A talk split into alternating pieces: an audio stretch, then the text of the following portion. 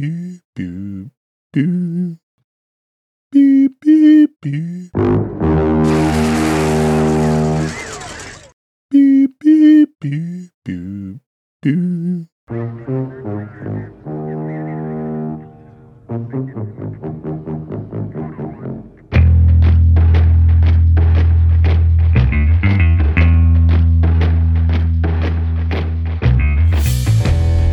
Hey, welcome to the DMC Movie Podcast. DMC stands for Dave, Marcus, and Colin. What's up, guys? Welcome back. How you doing? Doing all right. Did you uh, enjoy your podcast sabbatical? It was a nice little sabbatical. I'm glad to get back into it. I hopefully we will uh, keep this thing rolling uh, here on out. Colin, your thoughts? Yeah, I'm totally looking forward to it. It's only been like eight months. Uh, yes, to uh, jump to some listener feedback, we did receive a handful of messages from people saying, Hey, did you guys stop your podcast? What happened? or how come you guys don't do this anymore? Well, for a variety of reasons, we had to take some breaks, but hopefully we're back and we'll keep going. We are back and rusty as ever. Today, we're here to discuss Steven Spielberg's follow up to Jaws, a heartwarming tale about a mentally ill man who abandons his family. From 1977, let's talk about Close Encounters of the Third Kind. Air East 31 has traffic 2 o'clock, slightly above. Can you say aircraft type? Uh, negative center, uh, no distinct outline. Tell you the truth, the target is rather brilliant. 31, do you wish to file a report of any kind of it? I wouldn't know what kind of report to file, Center.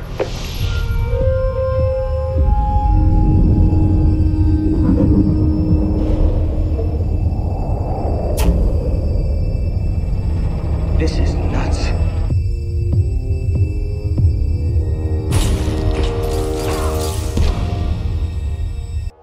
What do you want? I just want to know that it's it's really happening. I recently had a close encounter. Close encounter with something very unusual. Who are you people?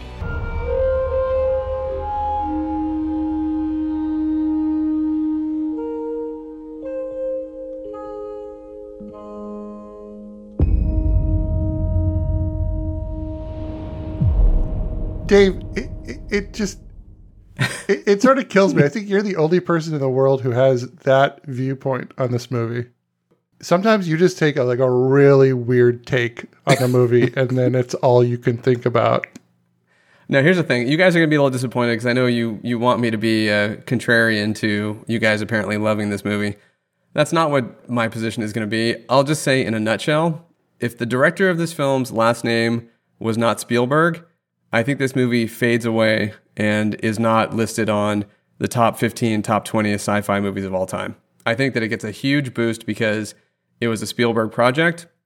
But I think when you just kind of look at it in terms of the merits of the film itself, I'm not sure it holds up. I, I personally can't say that this is an all time sci fi classic. Do you guys really believe that's an all time sci fi classic? Yes, I yeah, I do too. They wouldn't make this movie now because it's very quiet, very subtle. It's just taking a very kind of peaceful approach to aliens and sci-fi.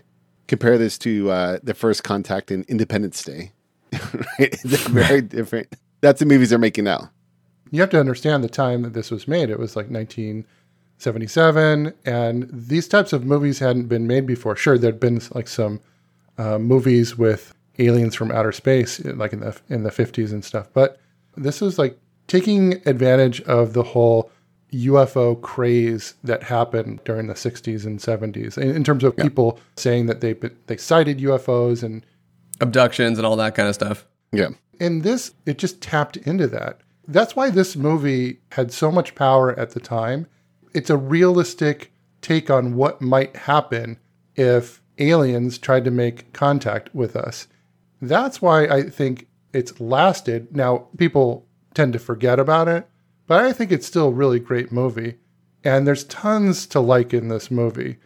For the past 40 years, movie makers have just built on what Spielberg did in this movie. And so, yeah, I don't think that this movie would get made today in the way that it was made, but you, you can't just discount it. It's still great. It has some amazing shots in it. Yes, the, the story can feel a little plodding, but it's still a really great movie. And I really loved watching it again. Before this rewatch, when was the last time, or how many times over the past 40 years have you sat down and watched this movie?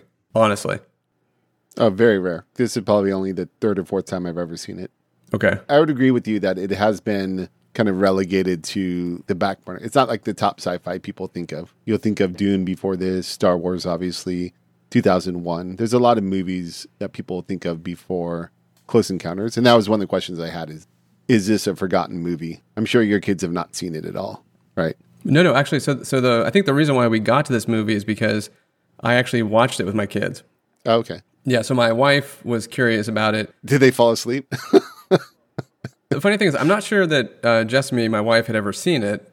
The kids were home for the weekend, and she said, "Oh, you know, let's watch Close Encounters because it's a, by reputation, a really good movie." Sat down with the kids to watch it. It was a combination of them being slightly bored and laughing at some parts, and then uh, Jessamy feeling embarrassed that she recommended that we watch this as a family. That's where we ended up on this movie. Oh man, I could kind of understand that because again, this was made in a completely different era. So your kids are have been exposed to way more different kind of alien movies. So I get it. Well, so let me ask you this. I showed my kids Jaws. They loved it. I showed my kids Raiders of the Lost Ark. They loved it. Yeah. I showed my kids Jurassic Park. They loved it. There is something about sort of the inherent quality of the film that, in my mind, if you really, really love this movie, there has to be a nostalgic tie that actually gives you that feeling, right? For sure. And I'll say this I did not see this movie in theaters as a kid. And maybe that's one of the reasons why it didn't have a huge impact on me. I saw it for the first time on, it was either TV or VHS, probably even VHS. So I probably saw it years after it was actually made.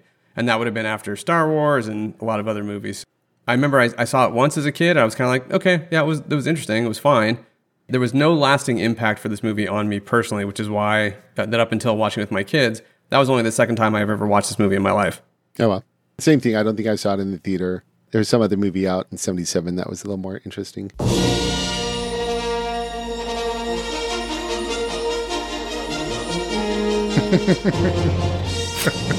And better. Yeah. Oh, for sure.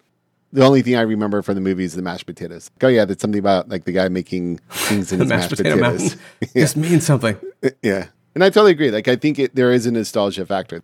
I mean, Spielberg lays the groundwork, and like he does it in Jaws too and other movies. But like this is the '80s, the typical '70s, '80s family lifestyle movie, which is one of the things that Spielberg does so great. It's been done so many times now since then, from like E.T., Poltergeist, even Stranger Things.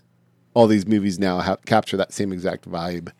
So seeing it here, which is like what maybe the first or second time, I think he has a little of it in Jaws, but this might be really that first time capturing that home life view that he does, which he does superb. I'll just give you my, my kind of take on this because, again, I'm not bashing this movie. Uh, Yeah. I don't think this is a bad movie. I would give it sort of a good rating. What I'm saying is that this is not some sci fi masterpiece. When I see it show up on list of the top 10 greatest sci fi movies of all time, I call bullshit on that uh, because what I think this movie is, I think it's masterful in terms of its craftsmanship and the special effects. I think the special effects in this movie hold up to today. I really do. I think they're super impressive. And I think that all the work that went into how they did the clouds, the lights, the model building, and all that kind of stuff is just Yep. it's off the charts craftsmanship. So I have no problem with that. I just think that the story, it's kind of plotting, and it is also so, you know some of the actions of the main character in terms of it's like okay, fuck it, I'll just abandon my family. You know, I, I don't know. I mean, it's not it's not a great look. Dude, uh, it's not like he's saying, "Oh fuck it, I'm just abandon my family." He's completely obsessed because he's uh, the the aliens have gotten into his mind. He doesn't know what's going on. I mean, not not literally gotten into his mind, but he is obsessed and he doesn't know why and he can't figure it out. All he knows is he's got this incredible uh, uh, uh, desire to find out what this shape is and to get there. So I cut him some fucking slack for, for leaving his family. They went to her mother's house. They're okay. By the way, the, the, the, the one thing about the shape, he's, when he's looking at the shaving cream, he's like, "What do you think this is? It's a fucking pile of shaving cream in your hand." like, come on, dude. The mashed potatoes. It's a pile of mashed potatoes. I think he is possessed because he does have these visions and stuff. So there is some sort of, I wouldn't call it mind control, but I think there is some influence or something like that on him and on the, some other people. He's 100% mind fucked because at one point, you know, a younger, hotter Teri Garr comes onto him and he's distracted enough to keep looking at the skies. So, yes, the aliens have done their work in terms of implanting whatever they need to do into, into his brain. But I think it's also like the, the main the premise is aliens came down. How amazing is this? We're not alone. We're seeing this and their minds are just completely blown. And I think that's what they're trying to represent. Completely dumbfounding and amazing. And that's what the whole movie is about. How wonderful and how magical and like amazing this spectacle is. Right. This is something new. Like this is oh my God. This movie is full of awe and wonder. Yeah. And Spielberg is a master of showing that, and which is why a lot of the scenes in this movie are so great. These shots are so great because he shows that. I would say, Dave, I wouldn't put it towards the top of a great sci-fi list. I think 20th, 25th, something like that is about the spot it lands. It's a unique look at aliens in first contact and capturing that and wonder what it must be like. Where the first time, the first people ever encountering this, this is just amazing. And I think it does capture that to some degree. In no other movies, I think maybe, um, what's that one with uh, Amy Adams? Arrival. Arrival. Arrival? Yeah. Yeah, maybe Arrival does a better job of it, so maybe that's like ahead. But like, like there's very few movies made like that. Most of aliens Yeah, are evil attack. and trying to kill. Yeah, they're trying to kill us and we're trying to fight. So it does have a quality that most films don't have. So that's why I would put it on the list. But yeah, it's not top five. Well, I think what this movie ends up being is a collection of really cool concepts and really cool scenes. I'm not sure that the narrative story that's all the way through it. Yeah, I think that's the weaker point of the movie. Yeah, I will acknowledge the fact that I am probably uh, driven a bit more by nostalgia because I did see it as a kid. I don't remember the first time I saw it, but I feel like I, my dad took me to the theater to see it because I remember that we did watch it for a second time on VHS, and that was like the first time we got a, a VCR. Right. Is that he had like secretly taped Close Encounters on the ABC Sunday Night Movie. And then for Christmas, we got the VCR and he popped in the tape and we watched Close Encounters. And I was like, yeah, Yeah. Okay. That must have been amazing on your 19 inch uh, box TV. No, exactly. this was like what, like 1980, I think. yeah. And I grew up with the music. My dad, he bought all the John Williams movie scores, so he had this. He was playing in our in our house. I really knew this movie, and you know, I'm getting chills kind of thinking about it now because I really do love this movie, and I love a lot of the things. Now, I, I do acknowledge watching it again as an adult after not watching it for a long time, and I've probably seen the movie about five or six times. It did drag a little in spots, mostly with Yeah. the family stuff. Right. But the idea of trying to figure out what is going on, just sort of the, this awe and wonder around these UFOs and, and what are they and why do I need to find out more? And then you've got the whole government conspiracy on top of that to keep it all secret and Devil's Tower, which is one of the all time great movie locations. It all comes together for me.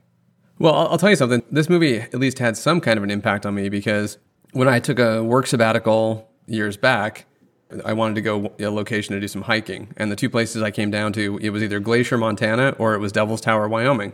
That's on my hiking bucket list, right? I want to get out there. I want to see it. I want to actually check it out. You can hike around the base. You, you, I think it's. I think you, you can actually climb it too, but I, I don't know if there's a trail that actually yeah. goes to the top. But people do climb it. So I really want to see it, and that's. I mean, I will at some point want to go out and see Devil's Tower in person. It's because of this movie. I can draw a direct line to that. Well, then let's do it because I, I totally want to too. Oh, I would lo- absolutely love to go out there and see that in person. It's so stunning looking. I mean, and so otherworldly, which is why, again, it's such an amazing choice for this movie. Like, well, that, that's what I'm saying. So the scenes in this movie, the locations, right? So Devil's Tower, the whole base that they build at the top of Devil's Tower, the scene of the the UFOs coming down the road, the obviously the all the stuff related to the mothership. It's all great. It's like off the charts great.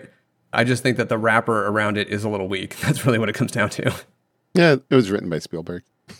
I think that's part of it. it, That's it is interesting to note that this is like a passion project for him because Yeah. he wrote and directed it. So he's like, uh, uh, I think, is this the only movie of his that he had written and directed? He wrote and directed The Fabelmans, but was this like the only one? AI is the other one that is noted as Spielberg receiving some writing credit. Yeah, but he didn't write, actually write it. Story credit goes to Kubrick or something. I can't remember how that worked, but lots of people were involved in that Yeah, one. lots of people were involved. I was gonna say real quick though about uh, Devil's Tower. Tom was just telling me that him and his family did a trip. And they were driving through wherever in Wyoming, and this was like in '77 early.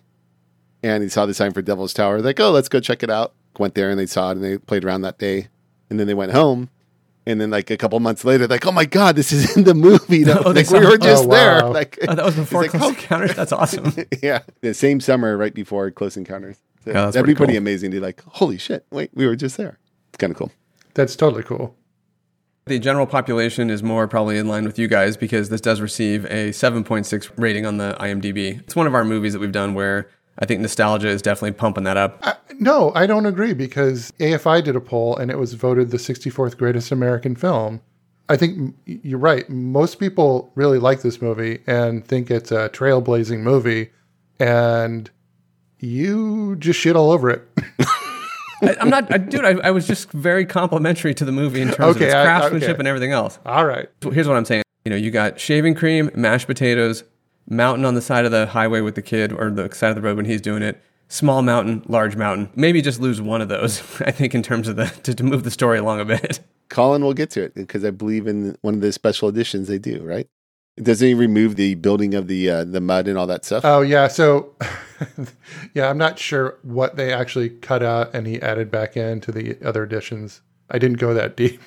Oh, okay, yeah, no, he cuts out the building of the mud tower in his room. I think in the edition he made three years later. So there's like three, four different editions of the movie. Yeah. And so the edition he made in 1980, he does cut out one of the scenes there, and he kind of tightens it up a little bit. Really, because I love him building the mountain in the living room. It's one of the more memorable parts of the movie. I could not find the special edition which was edited. I don't know what it looked like in the in the edited So, version. so actually, Amazon has all three, all three editions. Uh, Oh, do they? Okay, okay, okay. Which is kind of crazy because I was trying to figure out which one was which. So there's the 1977 theatrical release, which was 135 minutes. He really wanted to do a director's cut because essentially what happened was he wanted to release it in 78, and the studio Columbia Pictures was running out of money, and so they made him release it in 77 Save us. they didn't have the money because he wanted to like shoot some more shots and stuff. Mm-hmm. And so they made him release it. Well, it made how much money, Dave? Just a billion. Well, not a billion, but it made like 170 million dollars or something like that. $306 million in terms of total global box office and 135 million domestically on a budget of about $20 million.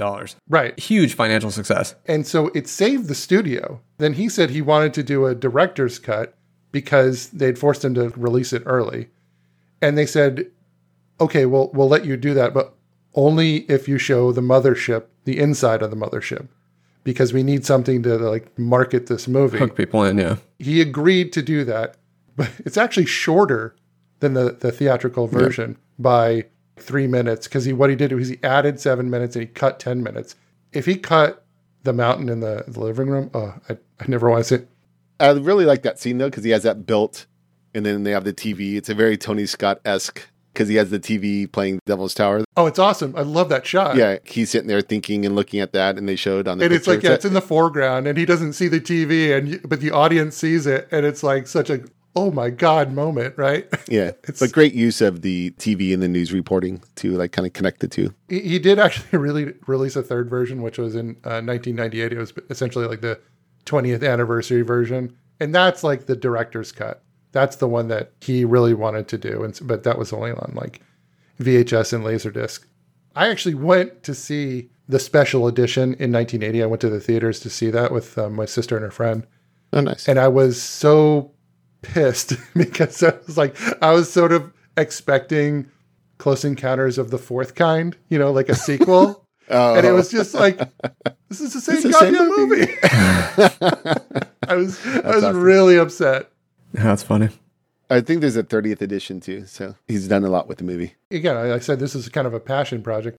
He'd like done a couple earlier short films based on this same storyline.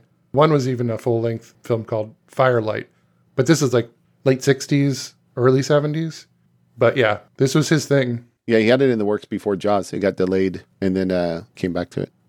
I think his decision to make this movie was partially influenced, I guess, by an event that he experienced as a child, wherein I I forget if it was his dad or they rushed out of the house in the middle of the night. They jumped in the car because they were going to go see a meteor shower, and so he remembered Right. that, and that was like one of the things that inspired him in terms of making this movie.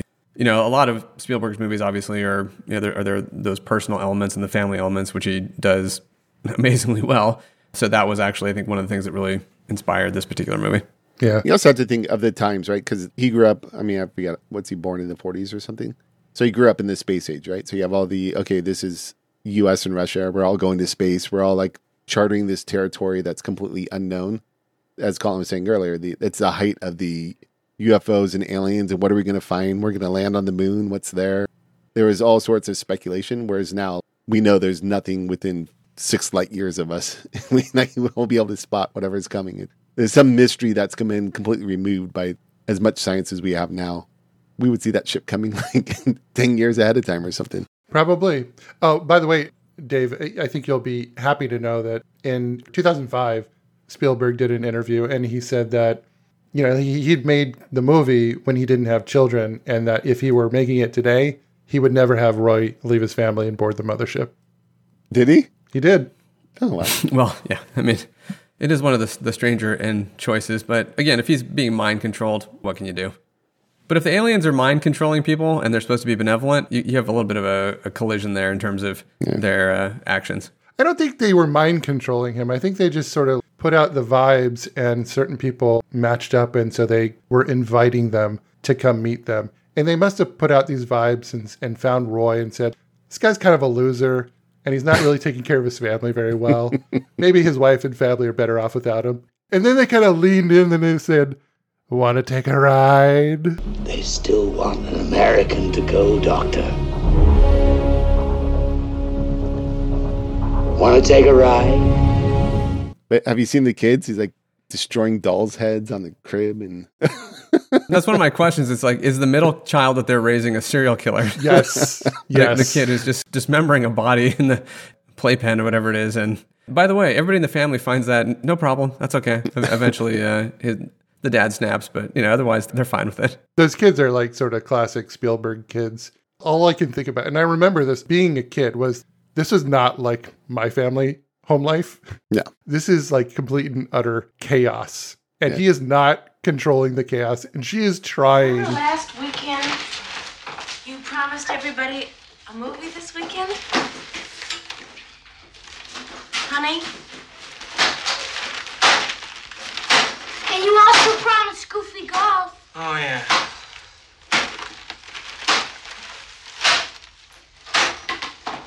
Roy, what is all this stuff on my table?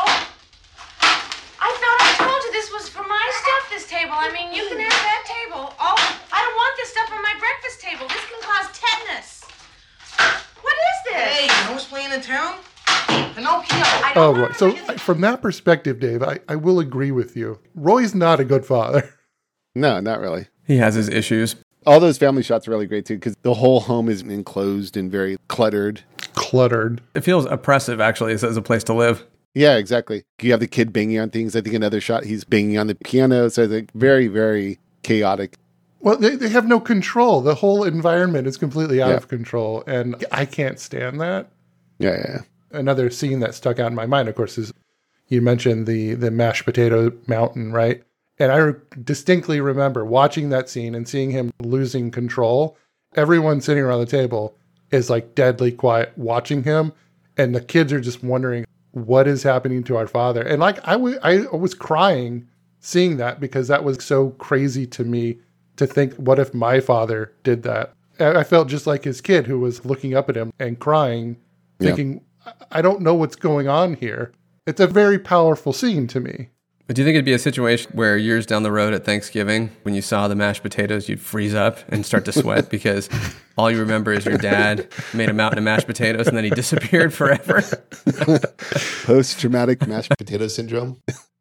All right, well, uh, moving on to the critical reception for this film. So it was quite positive. It did receive eight Academy Award nominations and uh, one win for cinematography. Yep. Vilmos Zsigmond. Zygmunt. Vilmos Zsigmond. The visuals in this movie are great. I mean, off the charts great. They really are. Yeah. The mothership, the base view, the, the clouds. I mean, this movie is quite fun to look at. Yeah. It got nominated for all the technical categories, right? Art direction and set, sound, film editing, visual effects, and obviously John Williams for score. Yeah, one thing about the score and the sound mix in this movie, the score is actually somewhat aggressive, I would say, in terms of the its relation to the dialogue in this movie. Mr. Lacombe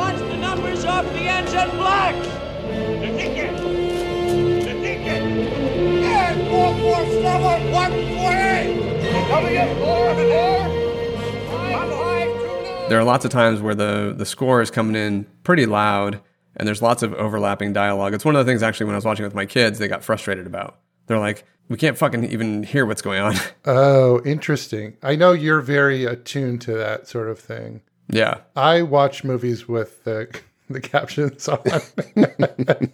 We actually had to go back a couple times and put the captions on just to make sure we understood what was being said. And by the way, that is a general complaint about this movie when you read about it. People say that it's really loud in terms of the general description of the movie. Hmm. but the other thing that I thought was really interesting, and this starts with the plane scene in the beginning, there's so much of the Raiders score in this movie. There's a lot of Raiders scenes, like with people running around and the soldiers running around and that kind of stuff. Mm-hmm. It feels so similar to Raiders of the Lost Ark. So actually, that to me was one of the enjoyable things about this movie was seeing some of the early Spielbergisms and how they actually then translated to his career as he kept going. Definitely. There's a great moment where the helicopters come in and they're shining the lights through the trees. And I looked at that, I'm like, oh my God, that's E.T., right? Yep. You can just see Yeah, that's exactly. E.T. I mean, I'm a big Spielberg fan. You know, I think he's an amazing director. So seeing all those elements put on screen now in terms of where he ended up and all the other movies he made, that to me was tons of fun. That's one of the the more interesting parts of this movie. I, so I was actually looking at this movie and enjoying it more probably for that element than the actual core story. I would say. There's a couple of things when all the toys come to life in Barry's bedroom. I was like poltergeist Yeah. in Barry's house when the refrigerator door is like wide open and food was spilled all over the floor and the the cat door was flapping. E.T. Yeah, very, very similar. It was really kind of fun to go back after a long time and watch it again and go, "Hey, that's from that movie. That's from that movie." It's like, but Totally. no, this came first. My overall question, though, is, and, and Marcus, maybe this would be an interesting one. If you were to show this movie to your daughters, what do you think they would think of it? They'd be bored. they want to be engaged in it. E.T. is the answer to that. This is not a family movie necessarily. E.T. is his first encounter to show kids, right? I think it's more of a mature movie because it's a little bit slow. There's not that much action per se. There's not that much engagement. There's nothing really gripping about it besides this man's obsession. That's the thing. This is the movie that's aimed at the public who is like obsessed with UFOs Yeah. Right. and the government covering it up. This is a reaction to that. Yeah, and it wasn't made to be a family movie or made to entertain younger audience, I don't think. No, I understand that, but I guess this is to me where if you're comparing it to, is it a true classic, right? Because to me, a, a classic movie, a great movie, should be something that is relatively timeless and can stand on its own, and you don't need to necessarily set up the the why you should like this movie. I think if you showed your daughters Raiders of the Lost Ark, right, they would probably Yeah. have a good time with it. Would you agree? Oh yeah, for sure. We And were Jaws? talking about it. We were talking about this weekend. Jaws is a little early for that. Okay. They're What? twelve and ten, so Jaws is What? close, but yeah, Oh no way! Like I, I think I saw Jaws when I was. Uh, yeah, they're, eight. they're a little more, s- a little more sensitive, maybe. Then again, I had nightmares even leaving, leading up to actually seeing the movie. So I hadn't even seen it yet, and I was having nightmares. So for me, the interesting thing is, in 50 years, if you're compiling a list of the greatest sci-fi movies ever, is this one still on there? I think it is. It's not necessarily the most entertaining one. It may not be the most fun and exciting, but I think it's still a great sci-fi movie for what it is. I did a little bit of research and I, I dropped into Reddit and some other places, and I was reading through some threads of people that, that had watched it for the first time. People, late teens, 20s, whatever it is. And the feedback was very similar in a lot of cases. I have a couple quotes. There are far too many scenes of people staring at things that are off camera. The movie is very long winded and really takes forever to get to the point, and that point isn't really worth the wait. With that said, Close Encounters has some of the greatest scenes ever filmed. That makes no sense to me. I'm sorry. Uh, Well, go, go ahead. Go ahead. Okay, well, so the second one is so Close Encounters is a tricky one because I'm a big fan of Spielberg and Aliens and all that jazz, and I really didn't enjoy watching it. I don't think it's a bad movie, especially for the time, but it's not a very fun movie in my opinion. And maybe it doesn't hold up very well. I don't know. It's the kind of movie that I should love because most of the ingredients are there, but I just don't. You're right about the final scene being great, but it's a long and poorly placed way to get there. These are people who grew up on junk. That's a slightly older elitist uh, movie angle you're taking.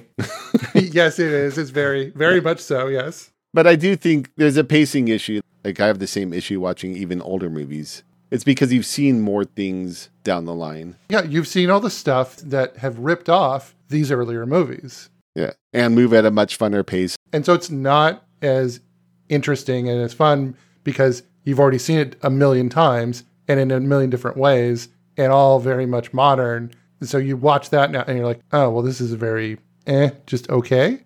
But Star Wars, I mean, I'll throw Star Wars out there, right? Star Wars still holds up. Do you know why? Because all of the kids from the 70s and 80s, they sat their kids down when they were like six, seven, and eight, and they made them watch Star Wars. that was literally what they'd been exposed to for the first time. Right, but they didn't necessarily make them watch Close Encounters. No. No, and that's fine. They're different movies, though. Star Wars is an action adventure movie, and Close Encounters is not. If you're expecting action and adventure from Close Encounters, you have the wrong expectation going in because that's not the movie it is, right? This just gets back to me saying that is it a true classic masterpiece? I'm not sure this is a masterpiece. That's my angle on it. Why don't you ask all those people on Reddit what their favorite movie of all time is or what the best movie of all time is? And if they all say the, the Fast and Furious movies, I knew, I knew you were going to go Fast and Furious there too. That's funny. I'm like, here it comes. That's funny.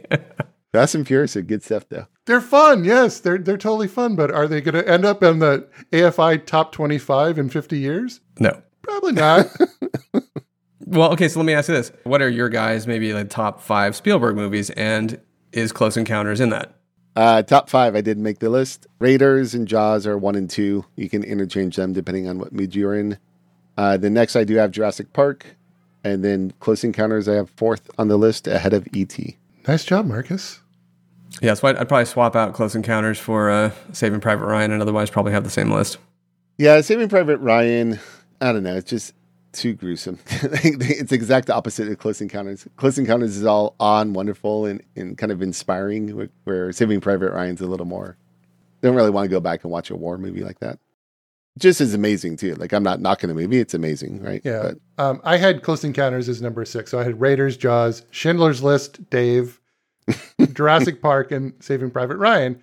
And I made that list about two months ago because we were talking about this, uh, you know, on group chat. And then I watched Close Encounters again. And now, as we're talking about it, and I'm thinking about Saving Private Ryan, I'm thinking like, oh, maybe Close Encounters is number five. Yeah. I'm not sure. I have a strong, a much stronger connection to Close Encounters than Saving Private Ryan. Yeah. And it's not a knock on Saving Private Ryan. That opening scene is just No, it's a it's a really yeah, it's a great movie. it is. Amazing, yeah, 100%. I I have a lot a much closer connection to movies I've s- I saw when I was in my teens and stuff Sure. than I do the movies that I saw as an adult, and you know that's just natural. Oh, for sure. The, of the five movies, 93 is the, the most recent with Jurassic Park. The others are 75, 77, 81, 82. Yeah, and and Saving Private Ryan was what ninety eight. Yeah. Then again, well, I'll just say it like Pulp Fiction. That was 1994. So yeah, I mean, basically up until I was like in my mid to early 20s, and then it kind of shut off, and then I was, yeah, that's a good movie, but I have no connection. Your heart grew cold and it hard. grew cold, cold and dark. You got stuck in that cubicle. Well, Dave, what was your list then? Uh, Close Encounters and ET were my four and five. So swap Close Encounters with uh, Saving Private Saving Ryan. Private- That's probably my okay. list. I have a soft spot in my heart for Ready Player One. I think that movie's kind of fun.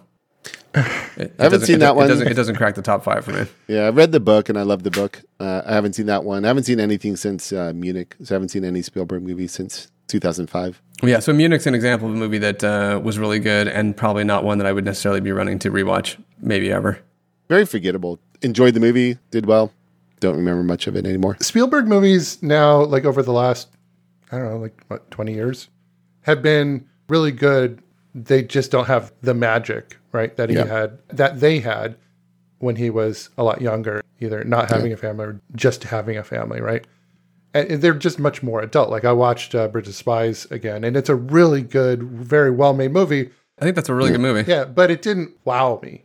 Right. And that's the thing. Like Spielberg makes really good movies now. They just don't quite wow me. Well, you're like 57 or 58 now, aren't you, anyways? Me? Yeah. Oh yeah, I'm I'm, I'm like 62 or 70. Really, I feel like I'm 68. uh, Ready Player One though is interesting. I liked the movie. I thought he did a really good job. But the central thing about that movie, I read the book too. It's just it's just 80s this dude overload. just it just orgasms the all over the 80s, and Right. because of that, I'm rolling my eyes eh, like half the time. That's why I didn't want to watch the movie. I'm like, okay, I read the book and it was kind of fun, but a little over the top. I don't need to see the movie for it. A- And by the way, like him, you know, getting Spielberg to make the movie was literally Oh, it had to have been a wet dream, like Oh, for yeah. him when he was writing this book. If only Spielberg could make it into a movie. One of the reasons why I, I kind of like that movie is I actually think that Spielberg took some very niche material and made it more broadly available. And so I, I kind of appreciated the approach he took there. I thought that was pretty good because not a lot of people are going to be uh, down with playing Joust after you go through a, a Dungeons and Dragons. Uh, what do you call those things again? Module uh, in the book, right? right? So, and so it's like he kind of pulled back from that a little bit and was a, uh, you know, made it more broadly interesting. He also actually dressed the main character up as Buckaroo Banzai at one point, so uh, he gets points for that. All right. Anything else you guys want to just comment about Spielberg? He's all right. yeah, as a, he, he's okay as a director. I don't know. Just I feel like in these earlier movies, he just does a great job of sucking you right into the movie, and just great job of creating mystery combined with wonder and urgency. The opening scene in this movie, the planes, the, planes. the, the Navy planes, you're just yeah. immediately sucked in. I don't know what's going on, but I'm just like, ooh, I, I'm totally into this. And you're just constantly going, what is this? What is going on? What is this mystery? He's great at doing that. The other thing he does, he, which he does a lot of in this movie, that slow zoom in on the faces of the actors. They're in awe of something that they see off screen. Thank you, Redditor. Yeah. By the way, Redditor, that's an amazing shot. You've seen it before in Jurassic Park, and you, are not complaining about Jurassic Park.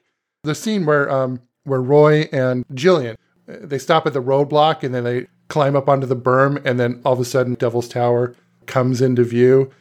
They stopped and they looked up. It's almost Dr. Grant in Jurassic Park. Right. Yeah. It's almost the same scene. And so he's like stealing it from himself in Jurassic Park. And there's so many of those shots in the movie, like with the mothership and everything. It's great. You get chills every time you see it. Maybe not chills per se, but no, not so much, Dave. All right. Well, I get chills every time I see it. Yeah. Combined with, of course, the amazing score by John Williams. Uh, yeah. And just like, oof.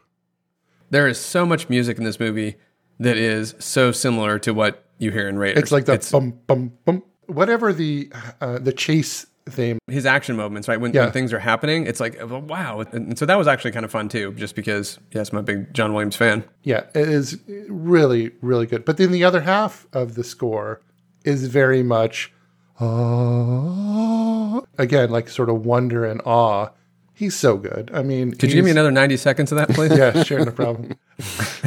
he's just amazing. I don't know if you guys noticed this, but there's this whole Pinocchio theme kind of running through the movie. Yeah, yeah. Spielberg, there was part inspiration for when he wrote the movie was Pinocchio, uh, then When You Wish Upon a Star.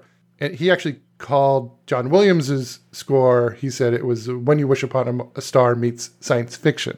I kept thinking, like, what's going on with this? Pinocchio was on the TV early on in, in Roy's house. He was trying to get them to go to the Pinocchio movie. Yeah. And then there was uh, a, a little music box that popped up. The tune was When You Wish Upon a Star.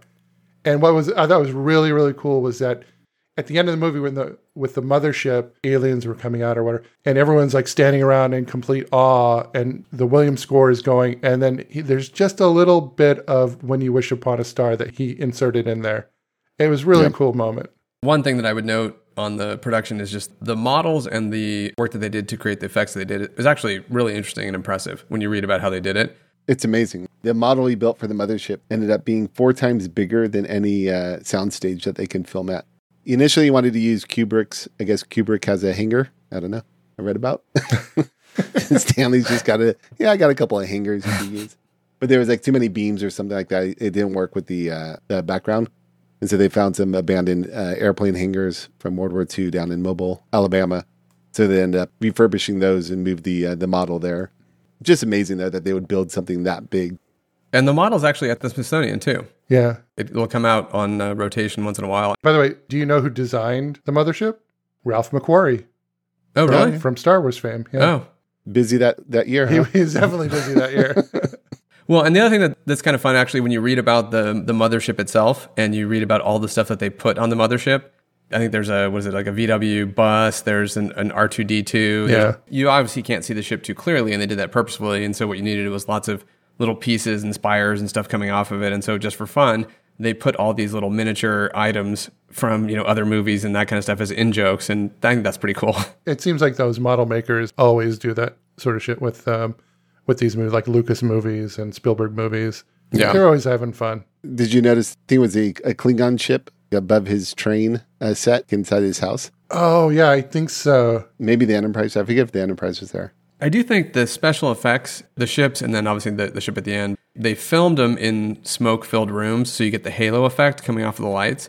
And I think that just looks pretty amazing. I mean, even to this day, right? I- I was just pretty blown away by how good it still looked because I was expecting to see, you know, how they used to have like the kind of the, the green screen, the matting Yeah, that you'd see, uh, particularly if you're looking at it in high def. You don't really see any of that. And I just think that that, and also there was, I read about how they did some of the cloud stuff. They created the cloud effect by, I think it was pouring paint or colored water, and they layered it Yeah. it creates this really cool effect. And that's how they actually got the cloud cover to come in around Devil's Tower.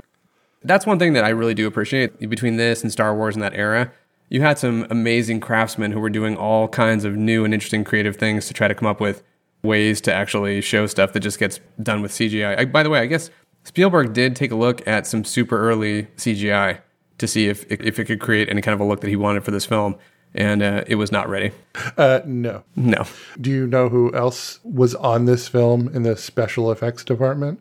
It was Carlo Rambaldi, Oh yeah. who designed that really weird looking alien, like the one that makes me want to turn around and run away to the run to the bathroom stall like that one guy did when he ran past Roy. Like that that creature was crazy looking. Carlo Rambaldi designed E E.T. The the alien in this movie, I think, was controlled by I think it was seven people or something like that. Yeah, it was like a puppet. It was a puppet, a really you know complicated marionette. Apparently, Spielberg himself was so happy with it that he wanted to keep playing with it when they were filming it. So, um, but yeah, I mean, the, again, Alien looks cool. So, I I have zero complaints about the special effects in this movie. I think that they're exceptional. What did what did you think about all the little tiny aliens running around?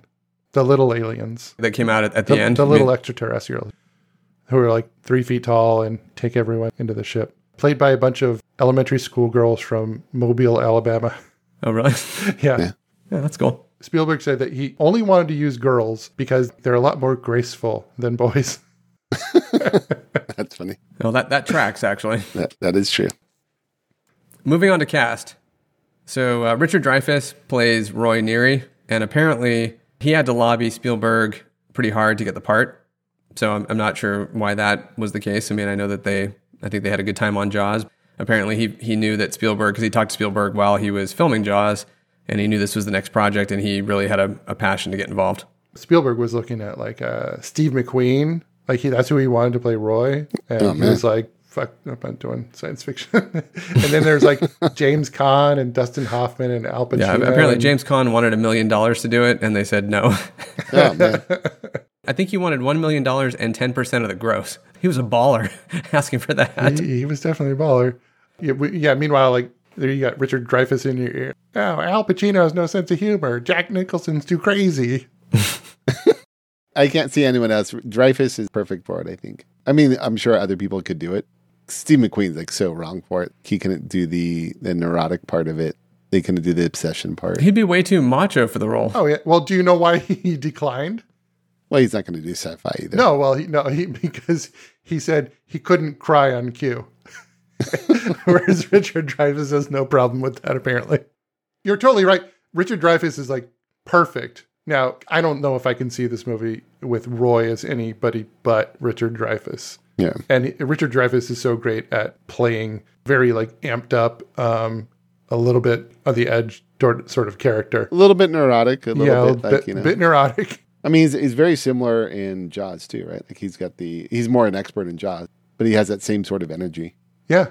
With Dreyfuss, uh, Spielberg should have hired uh, Robert Shaw to have a role in the film just to torment, just, Just to, to poke him. just to torment him. You got city hands, Mr. Hooper. Been counting money all your life. All right, all right, all right. Hey, I I don't need this. I don't need this working class hero crap. Yeah, I mean, I, I think he's good here. I, I, I don't. I mean, there's nothing wrong with his performance. I, I think that it does. It just drags a bit in the middle. That's the truth. I agree. I agree. Yeah. it does Yeah. drag a little bit now.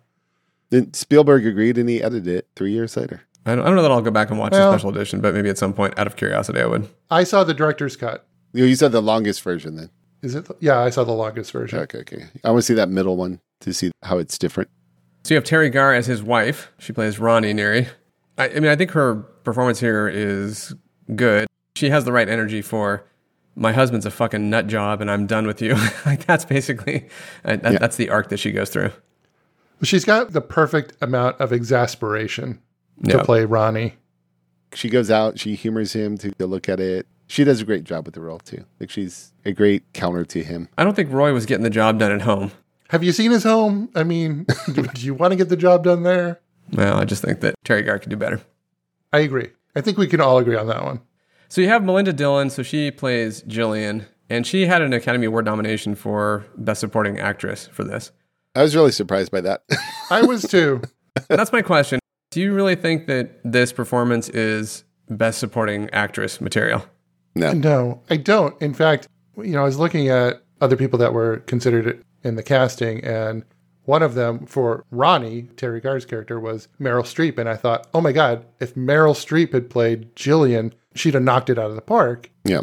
I wasn't even aware that Melinda Dillon was nominated for Best Actress. That's, I mean, I'm not saying it wasn't good. It just, it didn't really stand out to me.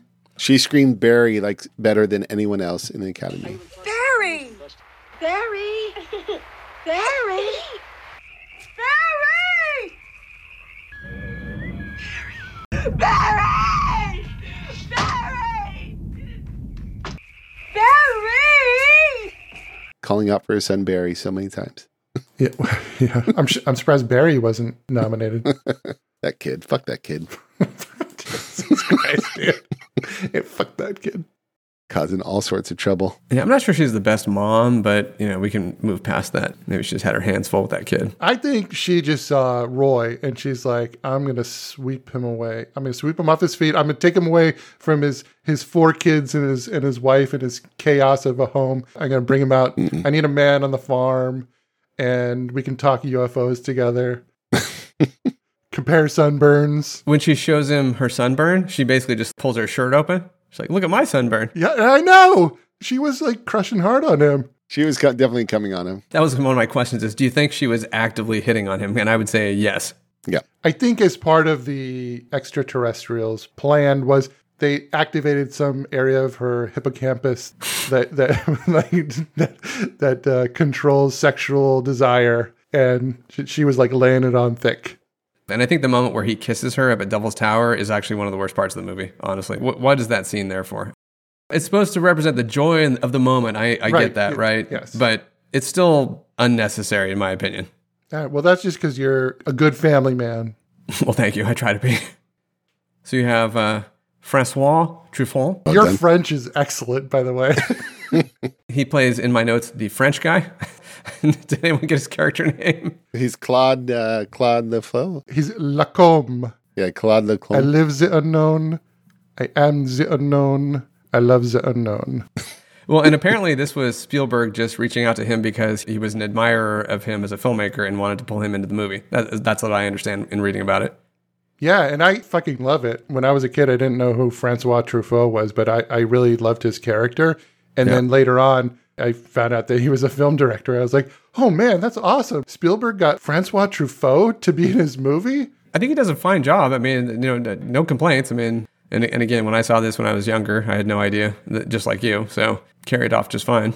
I was to say, what I don't understand is his the, the role of his character. Why? Why is a French guy heading up a Yeah, uh, exactly. like a scientific government thing for the U- United States? Our Air Force's most secret like operation they're doing, and like this French guy's like taking You lead. You got like UN trucks driving through the middle of the desert. You get, I mean, people are just flying everywhere in this movie. That's Yeah. one of the things where activity does not necessarily equal progress. I think that that's there's a little bit of a problem here. Lots of people going lots of places, but the structure and who's doing what, that's all very, very uh, loosely defined. I'll say. yeah, you just got to kind of roll with it. I think don't take too much of that uh, too seriously or not. Yeah. Yeah. Well, I personally, I, I loved Truffaut. I loved seeing directors in films. When Sydney Pollack was in uh, Eyes Wide Shut, John Huston in uh, Chinatown. Oh, uh, Kevin Smith and Mallrats. I, I know what you're Not saying. not in their own films, but just in other Oh, oh, people's oh. films. He did it again, like in uh, The Fabelmans. At the end of the movie, he gets to meet John Ford, right? Yeah, And I'm like, yep. holy shit, is that David Lynch? It's really cool. I, I don't know. I'm just kind of weird. That's a, a thing I like to see. I agree with you. It's it's fun. So you have Bob Balaban as the interpreter slash uh, cartographer. And when you think of this guy, what do you think of? Seinfeld. S- Exactly. I think of Seinfeld too. Get a good look, Costanza. the Seinfeld cleavage episode. That's what I think of when I think of him. All right. Anybody else in the cast you guys want to briefly touch on? Yeah, like I didn't really even know this, but the credits roll and there's a character called Robert, and it's like Lance Henriksen. What? I'm usually like pretty good at recognizing people. I had no clue. He was the guy sc- scrambling with them when they were climbing the mountain. He was like one of the guys with him there. No, that wasn't him. No, No? He, no, he was a scientist. I think I would have recognized him for sure. I missed him too then. How can they like even name him? Because none of the, really none of the sci- scientists even really had names. Is he the guy who like dragged the globe into the other room? He might have been. By the way, I love that scene. I think that big scene is like funny. really funny. Yeah. So Lance Henriksen, apparently. The last person I just want to mention was when they were scrambling up the side of the mountain and you got the uh, army guys chasing after them, they stop and it pulls out a radio and I'm like, is that Captain Dale Dye? You know Captain Dale Dye, right? He's like a military, um, no? Uh, definitely not. He's like a military technical advisor on like a lot of movies, and he's been in a lot of movies too. I'm sure if you saw him right now, picture of him, you'd be like, "Oh, right, that guy." And I was like, "Holy shit, that's him!" And it was him. And apparently, they're like, "Yeah, put him in the." He, you can cut this all out, but I loved it. I just like love seeing Dale Dye in movies. oh no, this is gold, dude. I'm keeping no, it no, all. seriously, like people out there know who Dale Dye is. Okay, I, I swear. All right, That person out there. Shout out for Dale Dye. He's not even in the credits, but I looked him up and uh, he was in a bio somewhere that yeah, this is like his first movie and Spielberg like put him in it. And then Spielberg started using him. He was the technical advisor on Saving Private Ryan. He's worked on so many movies. Do you think the person who knows who Dale Dye is will actually listen to this podcast? Yes, you know why? because it is Captain Dale Dye himself. Yeah, let's make sure to tweet this at Dale Dye. and then and then Timothy Carhart for no reason at all. Oh yeah. Marcus, hit us with the plot summary. Family man Rory Neary has an encounter with a UFO and becomes obsessed, turning his once quiet life upside down on a quest for answers. All right, opening questions. Would you volunteer to go board the UFO at the end when Rory gets on? Would you be interested? Yeah, absolutely.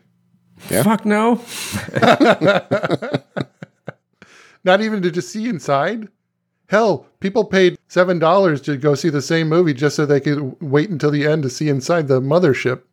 yeah, no, I'm I'm not sure that they're totally aware of my nutritional requirements and what makes me comfortable, et cetera. So I'd let a few people go before me. Although I tell you what, if that marionette alien was leading me in, I, I definitely would have just turned around and ran. Yeah. A little bit scary. Too scary. I like the concept, but no, I think I'm gonna I'm gonna give somebody else a, a go first. What's the best thing you've sculpted out of mashed potatoes, Marcus? I would just always go for the uh, the crater so you can fill up your uh, gravy, right? No, Right. exactly. There you go. So, Yeah, absolutely. what is the best first contact with aliens, like friendly aliens movie? We kind of talked a little bit about it, but you got to make your decision. I don't know if I can make that many. I would say Close Encounters would be the first one that comes to mind. Maybe Arrival. I said Arrival earlier. Yeah. I haven't seen that in a while, so I'd have to rewatch that one. I think it's hard to uh, push past ET with this one, honestly. Yeah, yeah, Really? Yeah, I mean, I think ET is an all-time family classic. yeah. yeah. Family classic, yes, but what about for us adults? Were you ever a child, Colin? Some of us have kids. I like Close Encounters better than E ET. Contact is the other one that came to mind for me. Yeah. There's a lot about Contact that I like just in terms of the concept of, of the aliens sending the information down so you can build the machine to get you to where they are and, and all that. I think that's actually pretty well done. Um, also has um, the best crazed Jake Busey face ever to, uh, yes. to appear on screen. Yeah. I think Arrival and ET maybe are the three that came to mind. I thought about like the day the Earth stood still. But I, I don't think I don't think Gort is necessarily like a. Uh, Well, they weren't uh, there to, to to destroy the Earth. You know, we Right. were just we just thought they were going to destroy the Earth. But yeah, I'd say Contact definitely. Arrival is also quite good, but for me, it's probably this movie. Although Mac and Me was really good. What do the tones and the sign language in this movie actually mean? That was my question because I because I really just have no idea. That's an example where this movie's kind of like, eh. You know, apparently a group in India where they visited by the mothership, and all of a sudden, you know, you have a bunch of people that are out there that are chanting, and I'm not 100% clear why everybody knew to go there and how you translate the music into hand signals and all that. And even when you give the hand signals at the end, what do they mean? I mean, all that is actually it's performative, but it's not informative. I guess I would say. Yeah, the sign language part I didn't get at all. The tones, I think they're just trying to find a way to communicate. Sound was the way. I don't think they know what they're saying to each other at all. Yes, I agree. The hand signals, they're like these Curwen hand signs, and they actually denote musical tones, notes. musical notes, right? Right. So it's do, re, mi, fa, so, right? That's what they mean. I don't know music very well, but the tones themselves. Yeah. So what do those mean? I don't think they know. I know that John Williams worked on like a 500 different tones in order to get the right one. But yeah, I don't know what they mean. Maybe they just couldn't figure out how to explain it, but it's some something to do with mathematics. No, because one of the guys even says, We're talking to them, or he says something like, What are we even saying? He's like, I don't know. The only thing these phrases have in common are five six. I hope somebody's taking all this down. What are we saying to each other? It seems they're trying to teach us a basic tonal vocabulary. It's the first day of school, fellas. I don't, I don't think there, it does mean anything. The, the guy who played the organ in Yeah. that scene actually is, is the guy who like owns the company that makes those organs. And he came Oh, there really? to set it up. and they're like, hey, can you play this for us? He's like, sure. And he now he's he's got a credit in the movie and everything. Oh, nice. Organ guy. That's funny. I guess it's always going to be an unknown of like what they were actually saying. Hey, fuck you. you know, we don't want you here. It was just it was a, actually alien for fart sounds.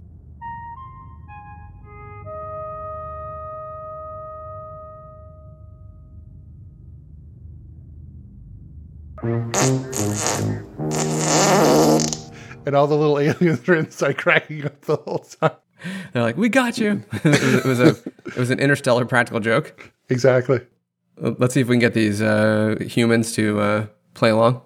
You knew that. What was this Star Trek episode with, with Picard meets the alien? Darmok and Jalad at Tanagra. No. Yeah. Like Enemy Mine was another one. Didn't they have to like figure out what they were saying in half the movie? Is that the movie? They ended up teaming up to survive. They had to work together, yeah, to survive. Yeah, yeah. And then the male alien had a baby. The male alien was played by um Louis Gossett Jr. Dennis Quaid was the uh, human. exactly. To me, that's low rent sci-fi. I remember going to see that movie and going, "Yeah, it was good, but not really that great." Yeah. Well, probably didn't have the twenty million dollar budget that Close Encounters did.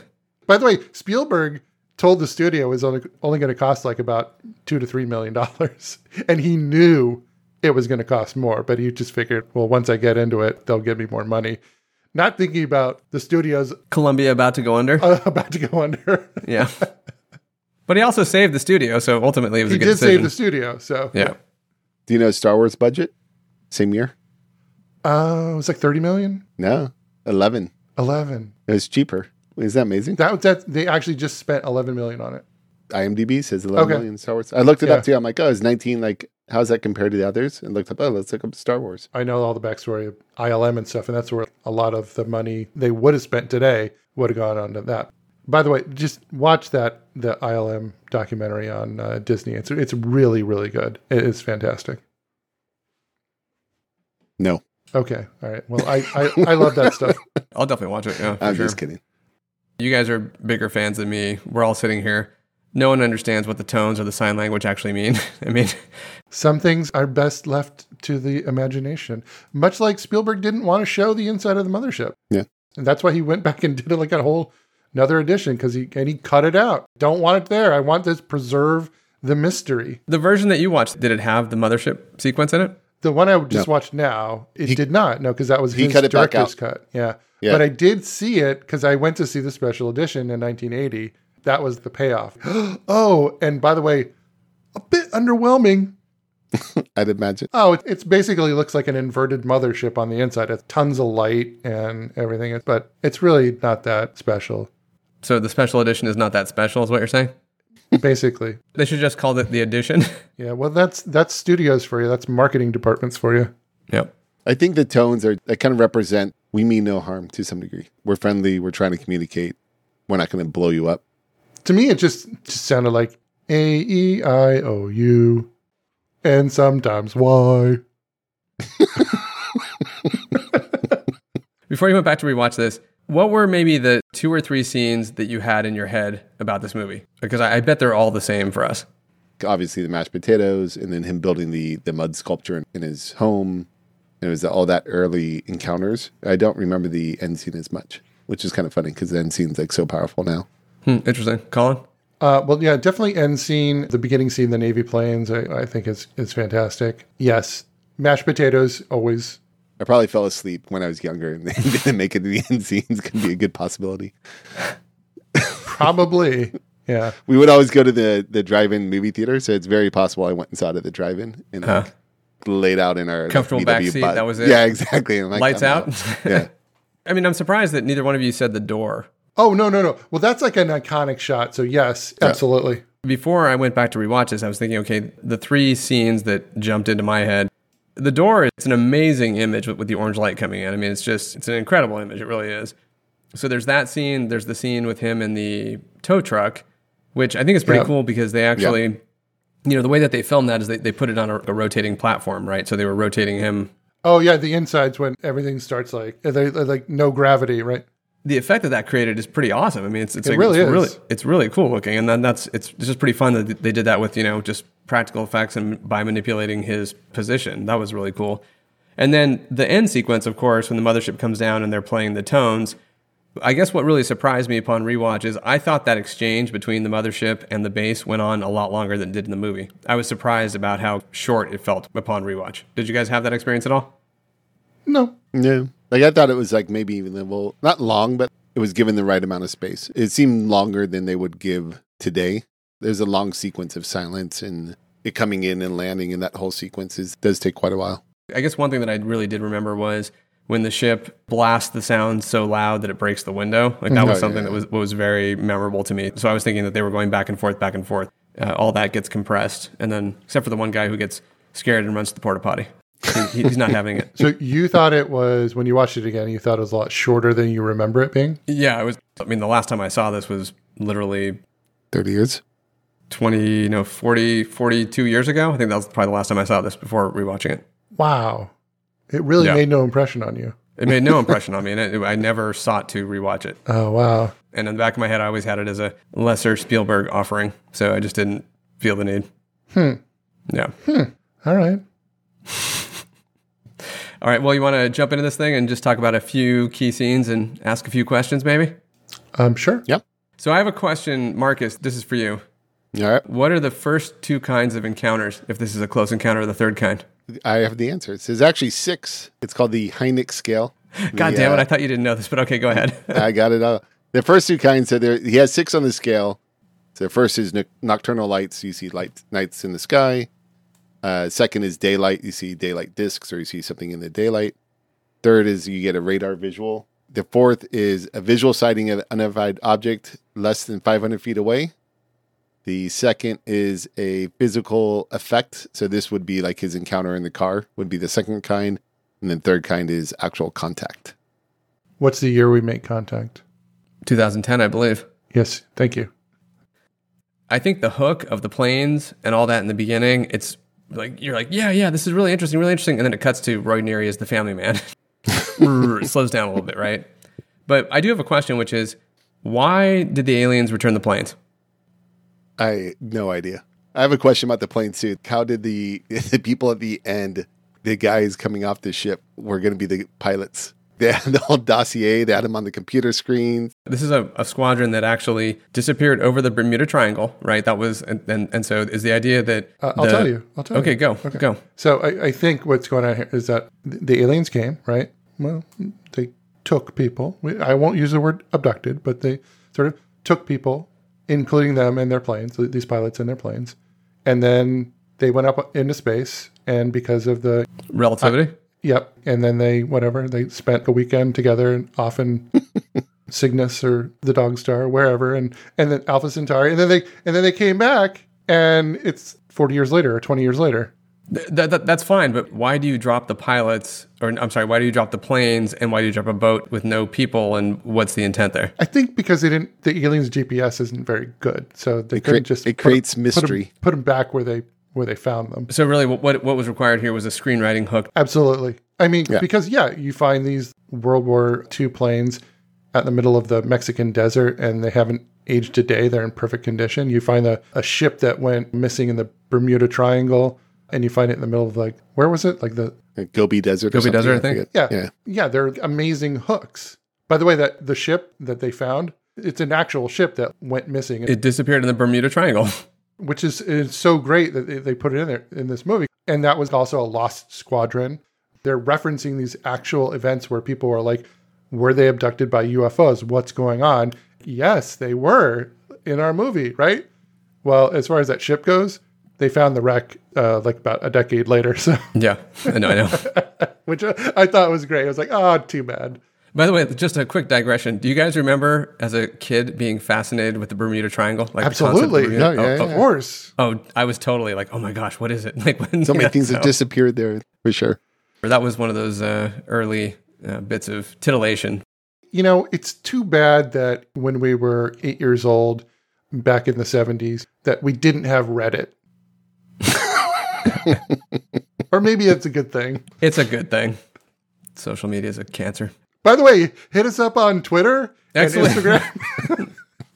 Find us at wherever we are. So, so moving on to the air traffic controllers, right? So there's a scene where the uh, air traffic controllers are talking to the planes, and the planes are saying, "Oh my god, I see something large in front of me." That scene ends. The air traffic controller asks him, "Do you want to report a UFO?" And so my question here is: Is that a real thing? yes, absolutely. And that's this is the point about tapping into era of UFOs because people in legitimate roles like pilots, air traffic controllers, police officers, Wouldn't admit it. they did not want to report it and admit because people would think they're crazy and they would like lose their jobs and people for decades didn't do that and it, it wasn't until recently like the last 20 years that people have started doing that the navy pilots Yeah. Well, we have the full recordings that now. we've seen the recordings of that we don't know what these you know UAPs or UA whatever. We don't know what they are. Yeah. but they're now they're publicizing it and there's like the stigma has been sort of like removed. And so yeah I, I called that out too. I thought that was like great. Yeah do you want to report it? And they're like kind of looking around no. No. you know the pilots are like, no. But i did want to say about that i love that shot. You go from the navy planes just like really sort of chaotic what's going on here? seeing to this very low key shot inside this air traffic control tower. When they start all gathering around and like looking at the panel, coming over one by one and sort of leaning in with this intense interest, I thought that was just such a great shot. The guy who's playing the main air traffic controller, he's very engaging, actually. I'm not sure the name of the actor. We, we can throw it in later. Quick editor's note on the air traffic controller scene. Uh, there are actually four actors who are listed in the credits for Close Encounters as an air traffic controller David Anderson, Richard Hawkins, Craig Shreve, and Bill Thurman. Upon doing additional research, I found it was really difficult to narrow down out of all those guys which one was the main air traffic controller. And his character name in the movie is actually Harry. You hear that right in the beginning when the first air traffic controller is handing off the plane over to him. So I actually did do a little research on this. And the crazy thing is that uh, there are several people out there who are convinced that it's actually a young Morgan Freeman. Uh, in fact, there are at least three websites I found, one of them being on medium.com. A guy set up a website actually to try and specifically answer this question. He was asking people for help. And the name of that article is I'm still not sure if Morgan Freeman was in Close Encounters of the Third Kind. It took me an amazing amount of digging to try and uh, just confirm the actor's name. Uh, via the internet, I found a copy of Jet magazine from February 2nd, 1978. So there's a section in the magazine called People Are Talking About. And in the article, it says, where Close Encounters of the Third Kind becomes a close encounter of the real kind for black actor David Anderson, who appears as an air traffic controller in the sci fi thriller. In life, Anderson has been with the Federal Aviation Administration for 27 years, 19 of which he's been an air traffic controller. He did go on to have several other acting credits, but I did find it very interesting that the re- we were all commenting on how effective he was as an air traffic controller in that scene, uh, and that's probably because he had 19 years of experience. Uh, David Anderson, you crushed it. And now back to your regularly scheduled podcast. I do like him. Yeah. Oh, me too. Yeah. And He has a great command of authority. yes. He's really projecting authority on the screen. He does a great job with it. Yeah, there's something about real professionals who like know what they're doing and they're in command of a situation. And then all of a sudden they're like, I'm not quite sure what's going on here. Today, if they shot this movie, they'd all be like, What the fuck's going on? Like They'd be more panicky and yeah, right, they'd yeah. be losing their shit and making jokes and it would be much more jokey. This is what I, I love about films from this era. The plane scene and the air traffic controller scene in the beginning, those are, are very engaging, very interesting. By the way, just going back to the plane scene really quickly, again, a lot of raiders there, right? With them in the sandstorm and mm-hmm. them coming in and they have the you know the outfits and the goggles and all that kind of stuff. There's so much raiders there, it's crazy. Yeah, I was thinking the same. I have a question about the kid. So Muncie, Indiana, and the aliens are flying over in the area. And my question really here is, you know, the toys get electrified, they come to life, and you see the monkey sitting there with the cymbals. You know that. so my my question is, who would ever keep that fucking toy in their room? Because we know that that monkey is evil and haunted. We all know that, right? yes, absolutely. Monkey Shines was that the uh, Whatever it is, it's like uh, you're, not, you're not getting yeah. that monkey toy in my room ever. It's just not happening. That was the scariest shot in the movie. Was that monkey playing the cymbals? yeah you definitely have like a nice eerie toy like I think in Poltergeist you had like the was it the clown in Poltergeist or is it Oh, It yeah, was the the, yeah, clown, yeah. poltergeist. and I was just Yeah. about to say that. It's like, oh yeah, no, wicked looking monkeys and crazed clowns. Like, no, you know, Yeah. yeah. Oh no, just no, no, just keep him far away. right around the set. Like, I think that maybe like the next scene is um, the Roy's, Roy's. encounter. Yeah. you know, in the Yeah, truck. yeah. You mentioned this earlier. It is a really great scene, and it's sort of like iconic. The the shot of the truck stopped at the stop sign and stuff. But I love the little pieces of humor that Spielberg throws in. You got the truck that comes up from behind, you know, and you see the headlights and stuff, and then it, and it pulls around him. Yeah, A minute later, another truck pulls up from behind, and you're thinking like, oh, it's another. And then you just see the headlights. It elevates. It's, it goes vertical, and you're Yeah. like, oh, what the? That's a great little shot right there. Well, you're also missing on uh, on Richard Dreyfuss, you know, delivering one of the harshest criticisms ever of a driver on the road. He calls him a turkey. Oh, you damn, you turkey! You turkey! Hey, now this is a family film.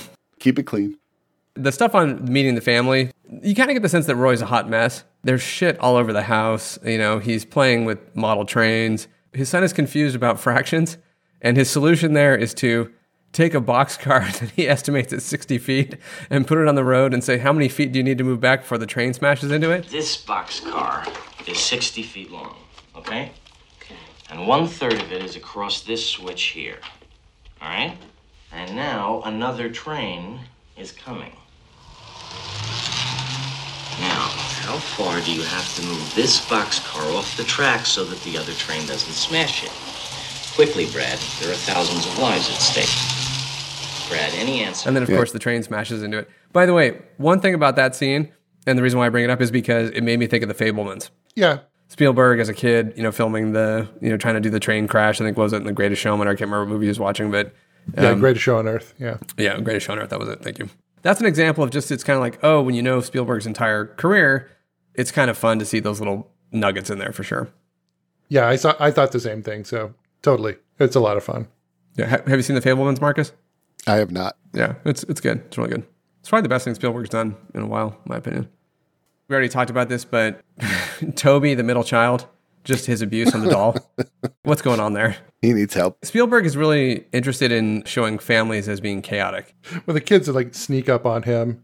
oh that was funny that's like early TikTok like, they're like, filming them Pull in kids from across the street as well, or were all those his kids? I, I don't, I'm not really sure, but Yeah. oh my god, oh it's funny they have no respect for for their father. Is, is I think what it boils down to. So after he has the encounter, then he comes back to his house, and that's where he puts the shaving cream in his hand. And just imagine if you went to your wife and you just had a pile of shaving cream in your hand, and you walked up to her and said, Look at this. What do you think it is? I mean, how do you think your wife's going to react? shut up Pretty much just like Teri Garr. Yeah, like you're a fucking nut job. But one of the things that she yells at the kid at that point, at one of her kids, is, They are not for real. I want you to go outside and have a hot dog, okay? Mommy, don't tell him that. Why don't you go outside and have a hot dog? I just I thought that was a very strange line of dialogue, and it, it briefly distracted me because I was wondering who's making the hot dogs. Where, like, why why should you eat a hot dog outside? I, I don't understand. Did you guys catch that? That was parenting in the 70s. No, parenting in the 70s was my dad would say, I'd be like, oh, I'm bored. He'd say, go outside and twiddle your thumbs. yeah. You can go mow the lawn. Twiddling your thumbs is like entertaining for about 10 seconds. a full 10? you must have very uh, interesting thumbs. You get one thumb going one way and one going the other way and see, no? No. I'd rather have a hot dog. All right, so then moving on, the tones in India, so the people that they receive some sort of a message and they hear tones and they say, Where's this coming from? and they point to outer space. It's interesting, like it's a cool effect of all them being in this crowd and hearing the tone, but there's no real understanding as to what it is, why are these people, why is the ship there? And I, and I get that you could just dismiss this by saying, oh, it's about creating an air of mystery, but these spaceships are making contact with people, I guess, all across the planet. And, you know, sometimes they're just dropping a ship in the desert, sometimes they're blasting tones at people in India.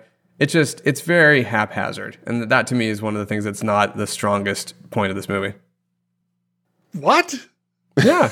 that's a strong point of this movie. Like that's it's so great. They're literally going all around the world and finding similar experiences. Right, but here's the thing: if you had a bunch of people that were chanting the same thing, just standing on a by the side of a hill or whatever, how do you know that it has anything to do with alien contact? Well, I think they talk to them because they're they're saying the same things. They're hearing music from the sky. They're seeing these lights from the sky. They're, and it's the same tone. They're using the same hand signals. It's the same experience, Dave. How do you not get that? They're like, where did the sounds come from? And I'll, they all point to the sky in unison. No, I, like, so I, I understand that, but just so as a comparison, right? So the people back in the U.S. they also received the message to build mashed potatoes and, and large mud mountains in your room, right? So nobody in India is doing that. They're just well, singing the song. They weren't invited yet. They were going around. They went to Mexico. They went to India. They were just like kind of like, oh, okay, well, we're, we're going to see. Like, are they receptive? Oh, they're receptive. Okay, well, now we're going to go to the U.S. because that's where the movie director is based. And now we're going to get. now we're going we're going to go to the U.S. because that's where all the cool people are. now we're getting somewhere. Fuck yeah! Let's because got a cool tower. Like that tower is cool. It's, it's it's got Devil's Tower, man. By the way, did the aliens scout out Devil's Tower? Because they're the ones who said, "Meet us there." Yeah, they must have. They're like, "This place is boss." Right. like so, that, so I have cool. one other point, one other question, which is it cuts to the Air Force room. They're talking about the fact that they've been receiving this information for days, and it's a couple sets of numbers. And these are all the top scientists in the world. And it's only some guy who used to be used to read maps that looks at it and goes, "Oh, maybe we should look at longitude and latitude." I mean, come on, man. That's those are some shitty scientists. Would you not agree with that? Um, a room full of fucking scientists. No one thinks about longitude, latitude. Come on. It takes time to piece things together. Yeah, sometimes. come on. You have to recognize it. Yeah, this is also in like the seventies, and it's just a it's just a bunch. Of, there's just a bunch of numbers. And it's the seventies, man. Everybody was plus just... it's, it's, just a bunch of Air Force guys. Just, just a bunch of numbers, man. By the way, I, I love that scene. I, I just think that scene is yeah. great from the fact that oh my god, these are coordinates and somebody grab a map. Does anyone have a map? Nobody yeah. has a map, and they're like bumbling around like like idiot scientists nobody has a fucking map? And they're like right. there's a globe in the county supervisor's office. Start like rolling it over. Wait, who's got the key? And they just like break the door down. And it's like let's bring it into the other room. And it's like this huge globe. And like they're like that's a $2500 globe. Boom. And it like rolls out into the hallway. Right. That scene is fantastic. Pretty funny. It's amusing but it doesn't raise my confidence when it comes to the uh, quality of our air force our top air force scientists Jesus, Dave. Jesus, Dave. You're such a you're such a wet blanket. As my dad might say. Dave, you're hey, being a pill. Just don't call me a turkey.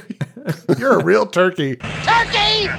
Oh man, dude, that hurts. The scene I, I enjoyed was they're in the um, the conference room with the Air Force, and like the town is in there and they're all talking to them. Air Force is trying to like tell them nothing's happening and trying like dissuade the situation. The town old geezer gets up and oh, says, I saw Bigfoot once. 1951, back in Sequoia National Park. Had a foot on her, 37 inches. Heel to toe. Wow. made a sound I would not want to hear twice in my life. Just like it's like, oh shit. Just de- derails the entire operation in terms of trying to get some information. Yeah. He totally reminded me of the uh, blazing saddle, saddles of the frontier gibberish. There, there ain't no way, no sidewinding, bushwhacking, hornswoggle. Crocker crooker. Hey, you get back here, you pass. Can they stay to winter? Ain't no way that nobody's gonna leave this town. Hell, I was born here, and I was raised here, and that gummit, I'm gonna die here. And no sidewinding, bushwhacking, hornswoggling, crocker crocker is gonna roll my biscuit cutter. Now, who can argue with that? Authentic frontier gibberish. Uh, good stuff. Oh, fantastic. So moving on, they're trying to come up with a solution to keep people away. They're sending out all these trucks, and I was just wondering because you see, okay, one's Piggly Wiggly. There's a big Coke banner. There's a Baskin Robin truck that gets unveiled. I was actually wondering if this was early product placement. Did they actually Oh, get for paid sure. for these things? I bet. Colin, do you know? Do you know the answer there? I don't know. I was thinking about looking it up because I noticed it too. I was like, Spielberg, he does this a lot in, in those early movies where he really likes these big brand names. I think in ET, it's like Pizza Hut and Pepsi, Reese's. Reese's Pieces, right? supposed to be M and M's, and those guys get screwed that up, right? right. So he probably was like, "We need somebody. We we're way over budget. Maybe we should do a little product placement." So yeah, I think it probably was a forerunner of that.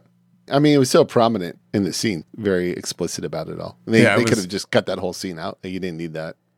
Yeah, It's not like they used them to fool people later. It wasn't like, oh, that's just a Piggly Wiggly truck by driving by. Part of my question here, honestly, was the fact that these days, right? I mean, it's all scripted down to how long is the logo going to be on screen, how much are we going to pay, et cetera. I mean, it's all it's big business. nowadays it's like a can of soda on a table, kind of out of frame, but the label is amazingly turned just towards the camera. These are on like tractor trailers, you know, like these huge brand names. Wow, like you cannot not see that.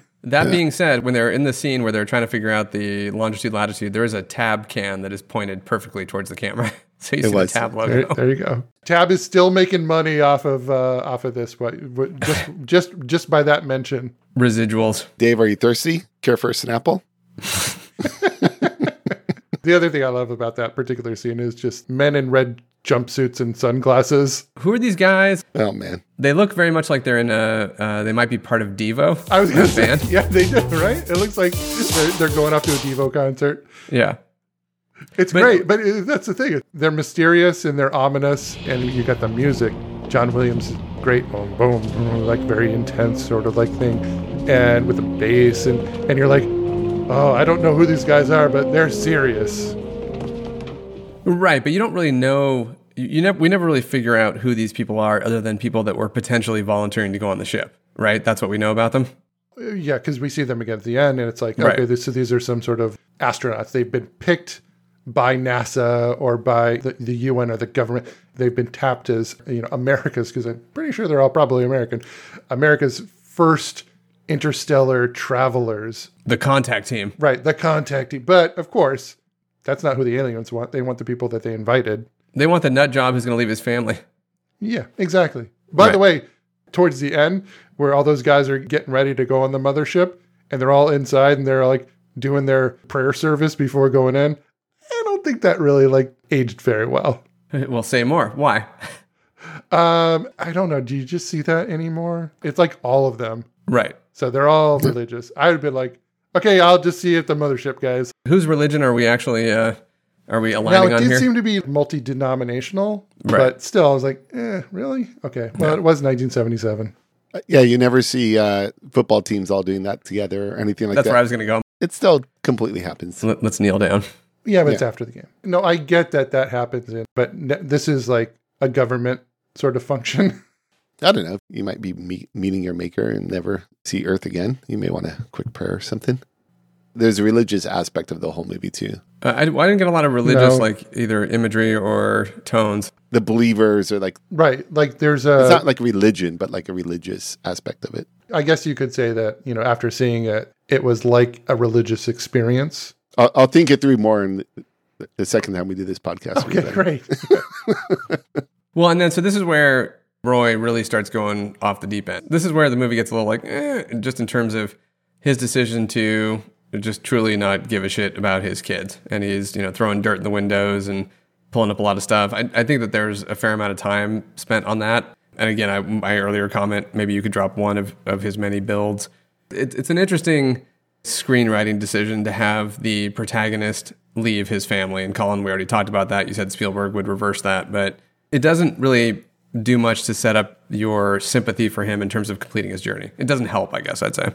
Do we have to be sympathetic towards him? I mean, the only thing I really wanted was for him to figure out what was going on and then move forward, right? Which is what he ends up doing once he figures out, oh, Devil's Tower. Okay. Right. Yeah, I'm not sure if Ronnie's taking him back anyways.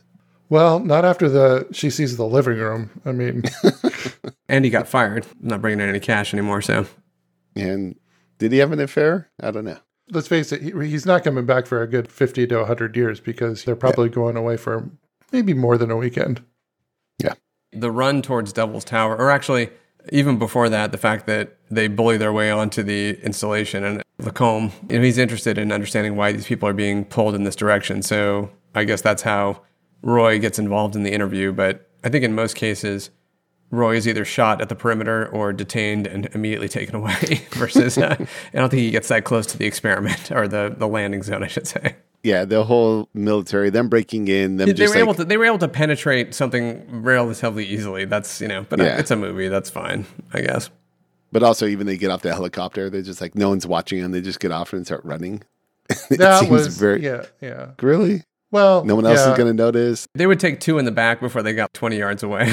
I don't think they wanted to kill him though. It's still a scientific operation, so I think they weren't quite. Yeah, a- and look, uh, this whole thing was put together in like under 48 hours. So Yeah. if there's holes in the security, I'm going to say like, okay, I got it. All right, I'll, I'll give you that. That You know, Lacombe was uh, like, let him go. Like, so he, he's not going to rat him out or anything. Uh, But I did like the in the interview, they're asking him all sorts of weird questions, and he's just like, "What's going on here?" And have you recently had a close encounter with something very unusual? And he just cracks this like sly grin and goes, "Who are you people?" that was good. That's yeah, funny. that was fun. The end of this movie is, I mean, it's it's pretty cool because the you know the mothership, the design of the mothership, and all the special effects around it. I do also think that there's just something cool about the design of the base that they create on the top of Devil's Tower. The whole setup and situation is pretty well done.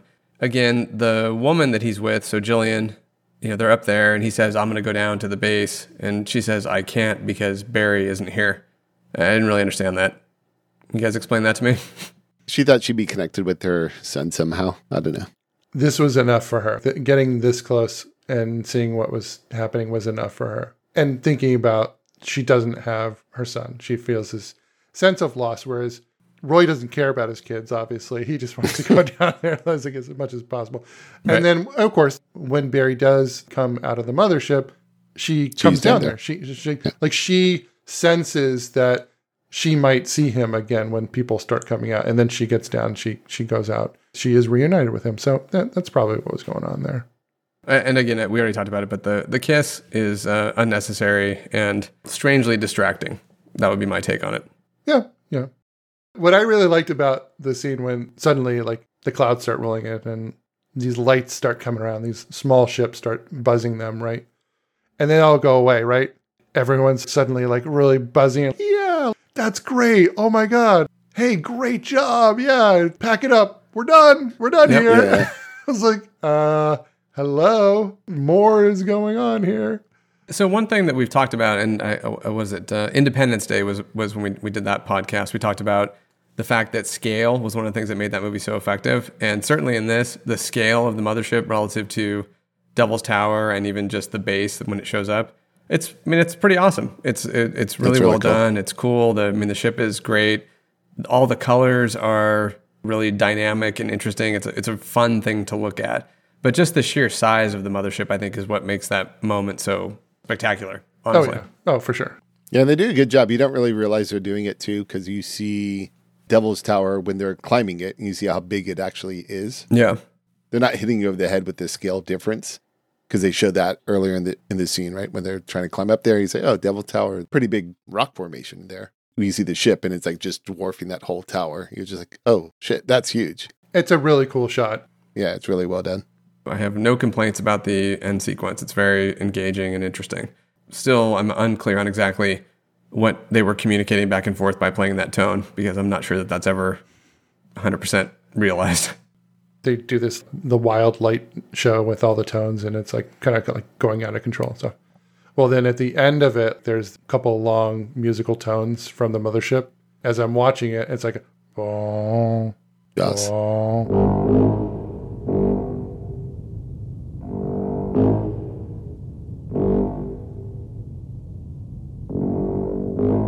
And I'm, I'm watching this. I, I watched the movie with the captions on, and the captions says spacecraft plays main theme from Jaws. Are you serious? It says it. that's funny. I swear to God, that's what it said. Oh my God, that's awesome. That's funny. It says that. I, I definitely noticed it was from Jaws. And so it's funny that the captions would say it. I never even thought about it just because I Yeah. knew, you know, like seen the movie and stuff. And yeah, I was like faintly re- uh, reminiscent of it, but of course it is John Williams, and Yeah. you know he's having he's having a little bit of fun. I thought that was he and Spielberg just having fun with it that moment. That's that was my take on it. They were just being playful. Yeah, that was my thought too. Yeah, well, apparently they were. As I say, what I really liked about the whole mothership scene, the whole that last sequence, is they end up they do it all with like relative no dialogue, so very little. It, like of the ship coming in, it's just the music and the ship and the, the effects without like a lot of. I think it's silent for probably four or five minutes or something. Right. Like film time. You don't need people to be talking to explain what's going on. Yeah. The, because the audience is seeing the same thing, is experiencing the same thing that, Yeah. that everyone on the screen is, right? You can just let your imagination run wild, just like everyone else is. Yeah, and I think it captures that awe and wonder of the of the moment versus having someone chattering away. Less is more is definitely a, a good theme for that particular moment for sure. They select Roy out of the group of everybody who is prepared to step into Devo. Uh, by the way, if they really needed to play tones and all that back and forth, I'm sure they could have given those guys a synthesizer and they would have been just rocking because they all had the outfits for it.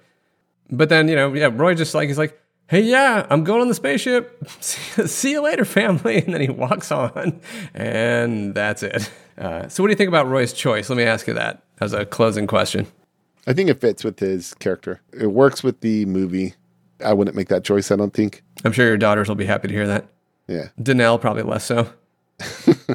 There's like an amazement that like you're doing something that's just never been done before. You're going to see something that's never been done before. I'm sure it's very similar to like the first people who went to the moon and stuff. They don't know if they're coming back or not. There's a bravery or whatever you want to call it. This is what I need to do and Well, look, kind of figure it out. don't you have this immense sense of like curiosity? What's out there? What's in the ship? Where do they come from? Which is why I said, like, yeah, I would go because I- have this in, intense curiosity. Now I understand, like, you know, Roy's got a family and stuff, Three three kids. Three kids. and you have to wonder, well, you know, why did they choose him? And so I think at the end of the special edition part two, when he goes into the mothership and he sees everything, then there's another scene where he goes, he walks up to the aliens, probably the, the big, weird, skinny marionette one, and he says, Why did you choose me? And they said, Oh, we just wanted to study a deadbeat dad. I thought you were going to go with his train models. we like your train We, model. we like, they're like, You really like Pinocchio, don't you? Let me ask you this: Is Roy who you want representing humanity? no. Not really, no. I have some reservations.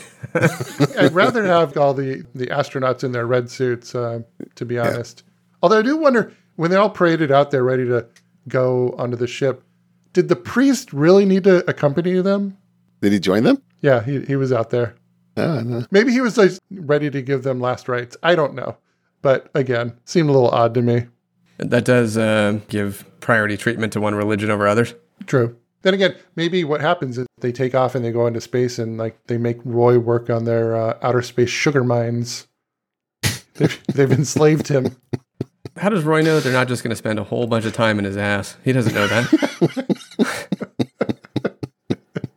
That's always the fear with abductions, right? so Okay, Cartman. maybe Spielberg should make a sequel where it comes back and Roy's just walking around bow legged. one of the Navy pilots walks off. And he's like, "Ah," he sees Roy. He puts a sh- his hand on his shoulder and goes, "Whatever you do, don't bend over." By the way, speaking of people walking off the ship, I've told you guys this. One of the people that walks off the ship is Hal Barwood. He and I, in a corporate setting, uh, got into some fisticuffs over some customer oh. feedback about one Hal of the video Barwood, games. right? Oh, so he was actually one of the people who walked. Yeah, interesting. I think he's the first or second guy that walks off the ship. So, Yeah. um, Hal, if you're still around, let's agree to bury the hatchet. Oh my. Oh, there's one last thing I wanted to say. The logotype for the movie, which is kind of a really, really cool logotype, it was designed by the same guy who designed the logotype for Star Wars. oh, interesting. Yeah, I thought it was a little interesting little tidbit. Okay, that was it. I thought it had a really Atari edge to it. It, it kind of did. It was it was very of that era, of that late seventies modern science fictiony type of thing. Kind of cool. Good type. Marcus, what did you learn from this movie? I learned that if you if you do have an encounter with an alien, just take it easy. You don't have to get all worked up. You don't have to obsess over it. Just relax a little bit. There, Roy. Dave, what did you learn from this movie? What I learned from this movie is that I should be aware of where there are potential widespread people talking about alien encounters because there might be an opportunity for me to move in on some guy's hot wife after he walks onto a spaceship. That's great. Colin. I don't know that I learned anything specifically from the movie, but I did learn that you have no soul. And that's what I learned. I, I just don't understand why you don't like this movie that much. I've said very positive things about this movie as we've gone through. As you continue to trash it, this is No, just I- like Edward Scissorhands. You're going to give this movie an A plus, aren't you? I'm going to give it the same grade as I gave Edward Scissorhands initially, I think. So. All right, well, I guess we can move on to that. So, uh, letter grade. Marcus, what's your letter grade? I will give this movie an A. Solid A, really enjoyable, great capture of what it might be like to encounter aliens. It's kind of more most realistic, maybe, of a movie. It captures the awe and wonder that it must be to experience the uh, close encounters of, of several kinds shown in the movie. So, really good. I enjoyed it. Colin? I'm going to give it an A as well because uh, uh, this movie it, it captures my heart. It makes me feel awe and wonder. It's always going to stay with me. It's always going to be like one of those great movies that inspired me and inspired my imagination as a kid. And it's got great John Williams score and Spielberg at his best. So yeah, it's fantastic. I don't know why you don't like it. My letter grade is either going to be a B or a B plus, so it's not like I hate this movie. I want to be clear. if you're sitting there saying, okay, what are the top 10, 15, 20 greatest science fiction movies ever made? I do not include this in that group. I don't think it quite gets there. And I think that the problem is that it's a combination of some really great concepts, certainly some amazing special effects. The central character and the whole path, you know, for Roy to get to Devil's Tower, I think is it's just a bit plotting and a little bit slow. And I think that again, the whole idea that he just abandons his family is uh, it just gives it a little bit of a I, I ding it for that slightly, which Spielberg himself did as well. So I guess I'm in good company in that regard. But I'll, I'll go kind of it's in the B to B plus range. I'm gonna give it an 86.5 percent. How about that? so there's your uh, there's your score Nice. for you. Nice precision. Wow. Huh? It- really quickly, I'll name some movies. I, I was going to ask you for. I want you now. I want to see your list for the top twenty sci-fi movies of all time. You don't have to do it right now, but No, I'll put that together. But let me ask you. I'll just ask you a few questions. The latest Dune that came out, or this movie, what's better? I, I think paused much longer than I thought you would. Well, the thing is, is that one is a very modern movie, and one is not. Imagine people of, of any era are going in to watch this movie for the first time. That's what I'm saying in terms of comparing it. Well, no, you can't say that. You're asking me what I think is a better movie. One makes a lot more sense and is a complete movie, and one makes no sense and is not a complete movie. I mean, look, I, it's hard for me to compare the two. Obviously, I have a more emotional connection to Close Encounters, but I really like Dune a lot. But I also happen to like David Lynch's Dune a lot more, again, because not a lot more, but like more, just because I'm more of an emotional connection and it's batshit crazy at, at, in times. And so, no, but yeah, Dune itself is a really great movie. Right. Okay. How about The Matrix? What's a better movie, The Matrix or Close Encounters? Mm, I, I think That's the tough I, one. I, I think The Matrix because I think I had it on higher on my list. Uh, no, I definitely did. But I tell you that it also like uh, rewatching The Matrix now, I definitely think like there are issues with it. Right, we've talked about it uh, on another pod. We did a But- podcast on the Matrix, by the way. Yeah, yeah. So, but yeah, I'd say overall, like I, uh, The Matrix is yeah higher on my list. Star Wars and Empire Strikes Back. What's better, Close Encounters or Star Wars and Empire. Uh, Back to the Future or Close Encounters? Is Back to the Future really sci-fi? Close Encounters. Close Encounters, even though, like, because again, it's Oh, are you fucking high? You're saying Close Encounters is a better movie than Back to the Future? I wouldn't consider Back to the Future sci-fi. Time travel, dude? really? I know, but like, do you think of it as a sci-fi? it's no, it's not sci-fi. It's it's it's a comedy.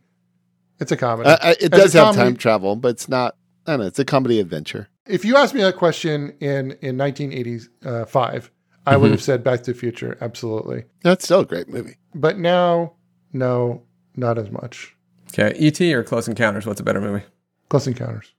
Yeah, it's. Cl- I have Close Encounters. Again, you're, you're saying what's close. a better movie or what's my favorite movie? No, what's a better movie? Um, probably E.T. Probably E.T.. I mean, E.T. is a lot of fun, but more I watched E.T. when I was uh, 11. E.T. was so great. But then when I watched it again, I watched it a couple times, but It's still. then for not a long time until I was like in my 30s or 40s. And then I was like, yeah, it just doesn't have the, quite the same magic. It's a really good movie, though. It's really good. It just doesn't grab me as much. But I don't know. I'd say yes, ET is better than Close Encounters. All right, fine. No, no, no. I don't know. Don't make me do this. It's like Sophie's choice. This is why I'm saying, like, in terms of, you know, masterpiece, uh, Blade Runner or Close Encounters? Blade Runner. Okay. Alien or Close Encounters? But I, you know, I've gone through this exercise. Alien. I, Aliens or Close Encounter? Aliens. 2001 or Close Encounters? Close Encounters. I would Yeah. actually go with you on that. I'm not, I'm not a huge 2001 fan. I need to rewatch that movie, The but beginning of 2001, the first 40 minutes, uh, is fantastic. And Okay. then it gets, now you want to talk getting slow. that movie then gets slow. okay, so I guess we jointly found the lines. In 2001, tops most lists as the number one movie for uh, sci-fi. Yeah, that's not, I don't, I don't, maybe we should do 2001 at some point because I don't really What- share that what- When opinion. they come out, 1969, uh, 68. Uh, that movie, um, if I'd been born 10 years earlier, I might have said 2001. All right. Well, I mean, the good news here, I guess we can kind of summarize this by saying that 68, 1968. There you go. we, we can say that Close Encounters is a really good movie right up until you compare it to a really good movie. Then it falls behind. For you, you just did a bunch of them, dude. That's why I was asking you. those movies are on my top 20 list. Alien and Aliens and Blade Runner. Come on. Right. Yeah, we're not saying it's like the number. I'm not saying it's the number one. All Yeah, we're not saying it's top five. We're saying But it's you top didn't list off 20 films. Put put your list together. You, you, you and I can go offline, and I can guarantee you that I can find 20 science fiction films that are better than Close Encounters. If you said 10, I would like, okay, yeah, I but I want to see 10 through 20. Well, I, th- I think what Marcus, so just to go way back to the beginning, Marcus said in the beginning, he said it's more of like in the 25 to 30 range or somewhere. I, I forget exactly what he said, but okay, yeah, maybe it's around there, right? But I, but I just, I don't, I don't think that it's actually edging up towards that top five, top 10, which is where it shows up in lists. And that's my main pushback on it, right? I, I just, I don't see that. Show me one of those lists. I want to see one of those lists to see what movies are on there. Rather than continue to talk about it, we can take it offline. Guys, any closing thoughts? We already did this. Okay, sorry. Interesting because I thought we were just like giving our closing thoughts for like about Okay. 10 minutes. Yeah, okay. So sorry. Anything else you would like to say about Close Encounters, please? I think we just said it all. All right. Well, I just would like to say fuck both of you, and I had a really good time re- re- reinvigorating the podcast. So, and I look And we're forward done. to keeping it going. Me too. Let's do another soon. Uh, and with that, this is the DMC Movie Podcast. Signing off. Goodbye, everybody. Goodbye. Goodbye. Goodbye. You turkey. But then the other half of the score is very much. Uh, Could you give me another ninety seconds of that, please? uh, boom, boom, uh, boom, boom, boom, uh,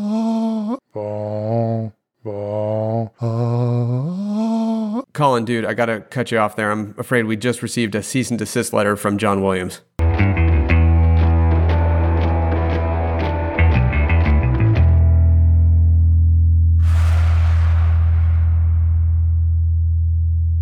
I'm good, Dave. How are you?